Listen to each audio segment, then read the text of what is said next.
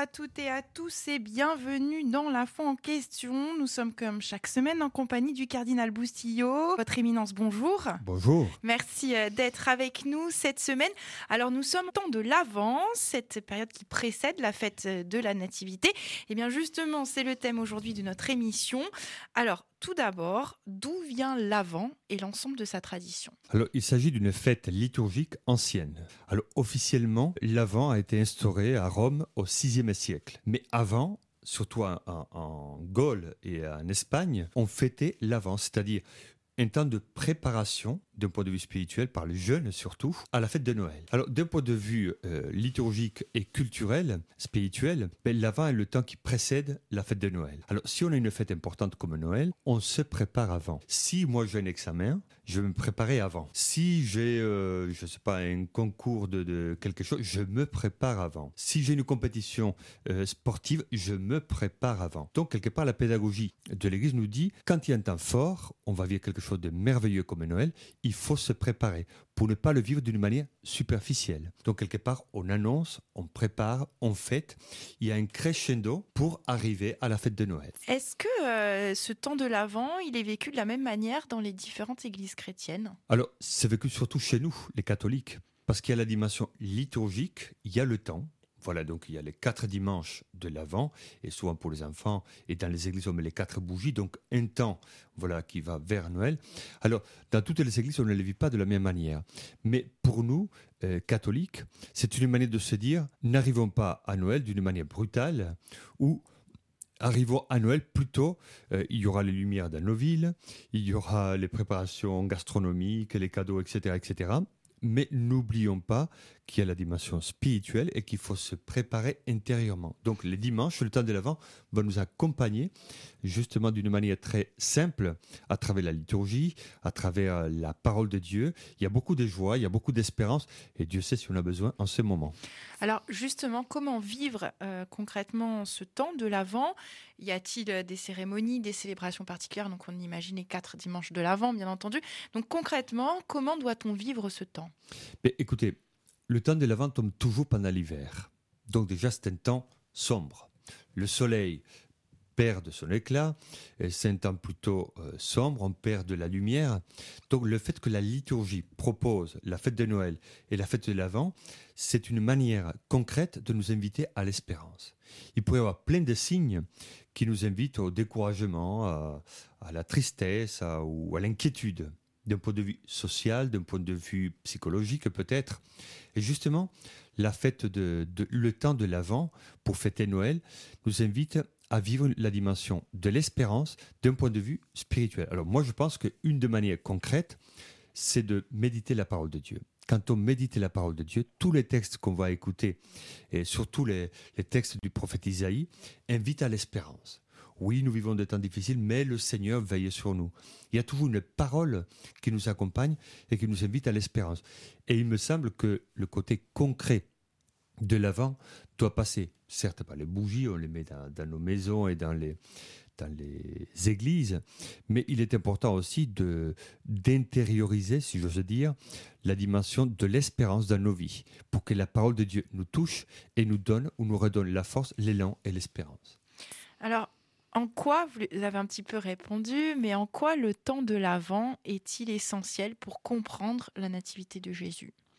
Mais Il est essentiel tout simplement parce que sinon on risque de passer d'une fête à l'autre d'une manière brutale et d'une manière peut-être superficielle.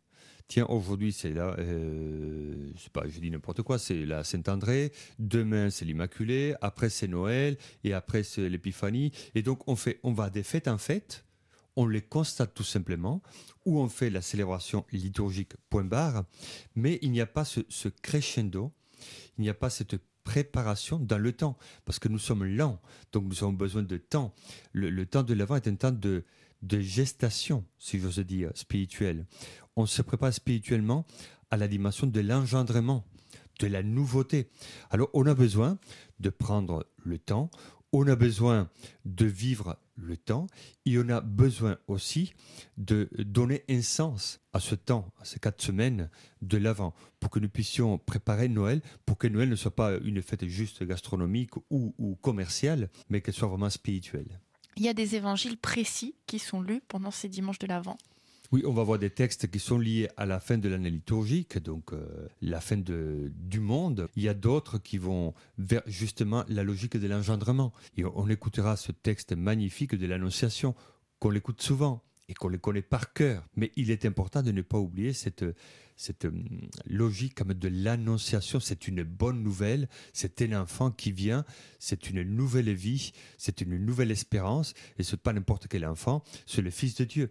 Donc là, je vois que, et je sais, et nous le savons, que les dimanches de l'Avent nous invitent et nous encouragent à l'espérance, à la vie et à de nouvelles vies. Pourquoi y a-t-il une couronne de l'Avent?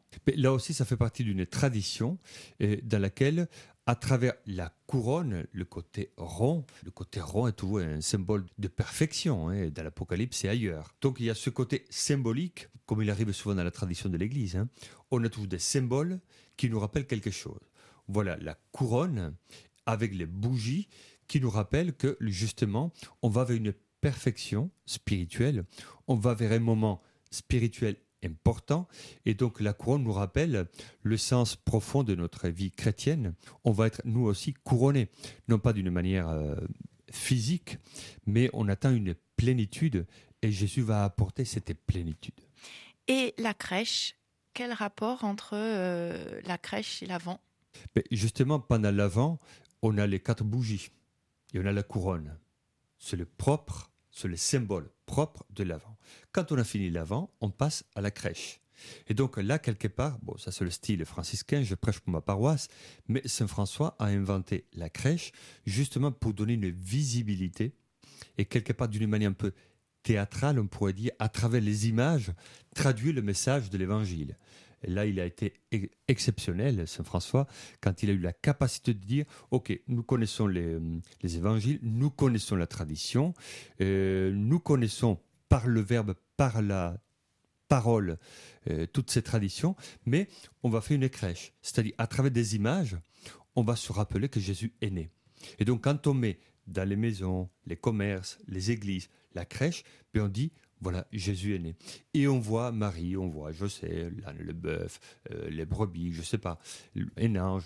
On voit des images qui nous renvoient à l'évangile. Je trouve qu'il est beau de passer de la couronne à la crèche, justement pour se dire, voilà, nous sommes des êtres euh, euh, fils de l'incarnation, dont nous avons besoin de l'image, nous avons besoin de la visibilité et pas simplement des concepts pour mieux comprendre notre foi.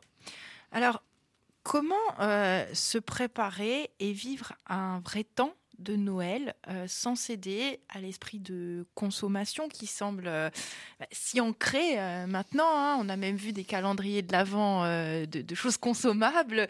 Alors comment, en tant que, catholique, doit-on bien vivre cette période sans céder justement à, cela? Ben Justement, il nous faut un combat, un joli combat, qui n'est pas contre quelqu'un, mais qui est pour nous-mêmes. Ce combat, c'est quoi? Alors actuellement, justement, on va voir à l'extérieur le côté commercial, le côté préparation euh, euh, du dîner, du déjeuner, des cadeaux, etc., etc. Les lumières, on va voir beaucoup des choses extérieures. Si on s'arrête à ce niveau-là, on va être dans la dispersion. Voilà, on va consommer euh, des choses. Alors, l'appel de l'avant, pour moi, et, pour un chrétien, il me semble, c'est plutôt au lieu de, prêcher la dispersion, il faut prêcher l'intériorité. Comment, pendant ce temps, au lieu d'être dispersé par l'avoir, par euh, les biens matériels, par euh, euh, le confort commercial, de cadeaux, etc., comment on travaille la vie intérieure et comment on se prépare à l'intérieur? Jésus vient dans nos vies, Jésus vient dans ma vie, comment je me prépare?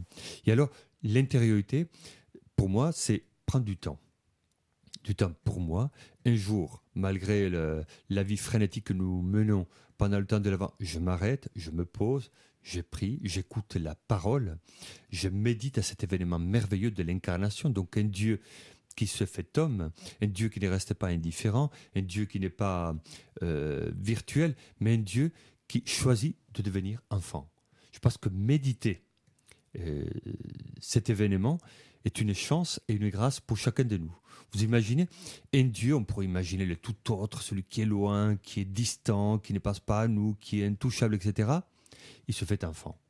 Donc il ne parle pas, il ne fait pas des discours, il ne fait pas des déclarations, il ne dit pas, voilà, maintenant celui-là, ne vous inquiétez pas, je vous propose une voie nouvelle. Non, c'est un enfant et pendant 30 ans, il ne dit rien, vous imaginez Pendant 30 ans, il ne dit rien, pendant 3 ans, il vit la mission, et pendant 3 jours, il vit sa passion. Voilà l'histoire d'un enfant.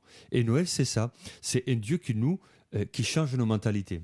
Un Dieu qui met en valeur sa créativité, sa manière d'être, il est libre. Et moi, je pense qu'il est important aussi de se préparer à accueillir cet événement avec beaucoup de sérénité et, à demander justement, avec de temps troubles que nous vivons, la crise sanitaire d'un côté, crise économique, crise sociale, élections, politiques et autres, on voit beaucoup de tensions autour de nous. Comment la foi nous invite à mettre de l'ordre à l'intérieur de toutes ces émotions pour mieux vivre et aller de l'avant d'une manière sereine. Et pour les enfants, comment transmettre cela aux enfants qui parfois, euh, eh ben, ils sont les pauvres, ils sont confrontés à cette société de consommation et ce Noël euh, de consommation. Alors comment transmettre ce message aux jeunes? Oui, effectivement, les enfants, ils vont voir les lumières, les cadeaux, etc. Donc ils vont être le rêve, donc euh, ils le méritent aussi, donc c'est formidable. Mais justement, le côté pédagogique des parents, des catéchistes, de, des prêtres et d'autres, c'est de leur dire, c'est formidable tout ça, mais n'oublie pas donc on peut faire une petite catéchèse simple. Justement, déjà, je pense que la crèche est déjà, le fait de préparer la crèche en famille, à la maison, est une manière de dire, voilà, il y a un événement important. Alors on met la Vierge Marie, on met Saint-Joseph, hein, mais on ne met pas l'enfant. L'enfant, on le mettra le, jour, euh, le jour de la naissance, donc le 25 ou le 24 soir. Mais c'est une manière déjà de dire aux enfants, oui, il y aura des, beaucoup de choses, on va retrouver la famille, etc. Mais et le fait de préparer la crèche et de voir la crèche, alors on m'a dit un truc drôle, dans une famille, chaque jour de l'avant, on ajoute une brebis ou un mouton. Et donc petit à petit, les moutons, les brebis avancent vers la crèche. Et voilà. Et le jour, le 25, voilà, toutes les, brebis et les moutons sont là. Où, où, chaque enfant est une brebis et un mouton. Et ils le mettent d'abord loin dans la crèche. Après, petit à petit, et ils avancent, et à la fin, pour le 24 ou le 25, ils sont devant la crèche. Donc il y a beaucoup de, créativité à développer à ce niveau-là pour que les enfants puissent participer activement à la fête de Noël. Enfin, en quoi Noël est-il euh, spirituellement essentiel et que représente justement cet esprit de Noël dans notre époque et notre société? Ben, justement, à une époque complexe comme la nôtre, où certains veulent éliminer même euh, le terme Noël, fête de Noël, et pour mettre fête d'hiver ou de fin d'année. Donc je pense qu'il est important de ne pas oublier qui nous sommes et d'où nous venons. Quelque part, la fête de Noël nous rappelle nos racines, nos racines chrétiennes. Alors si nous avons des racines chrétiennes, ce n'est pas pour écraser ou mépriser les autres, qui ne sont pas peut-être chrétiens, mais c'est pour nous rappeler que ce que nous sommes aujourd'hui, a du sens et que nous avons des traditions. Ces traditions, elles sont belles et elles nous rappellent quand même des valeurs dont notre société a besoin. La valeur de la fraternité, la valeur de la famille, la valeur du partage. Enfin, aujourd'hui, je pense qu'à travers Noël, la dimension de la fête, la dimension de la joie, la dimension de l'intériorité, etc. Moi, je pense qu'aujourd'hui, souvent, chacun pense à soi et on oublie la dimension collective, communautaire. Alors, Noël, justement, c'est quoi? C'est la crèche, il y a d'un côté les anges, de l'autre côté les bergers qui n'étaient pas les plus pratiquants. Voilà. Autour de la crèche se retrouvent des personnages, euh, certains très spirituels, d'autres pas très spirituels. Mais la crèche a ce pouvoir d'unifier, rassembler. Et je pense que là, en ce temps qui est complexe comme le nôtre, la crèche doit être vue comme un atout, comme une chance, comme une grâce pour notre société, parce qu'elle rassemble dans la diversité, même que nous soyons pauvres ou riches, croyants, peu croyants, pas croyants. Mais cette crèche nous renvoie à des valeurs d'humanité. Merci beaucoup, Cardinal Boustillot. Cette émission touche à sa fin. Je rappelle à nos auditeurs la foi en question. C'est chaque dimanche à 10h15, en rediffusion le mercredi à 18h45 et quand vous voulez en podcast sur nos pages Facebook et Twitter. À la semaine prochaine.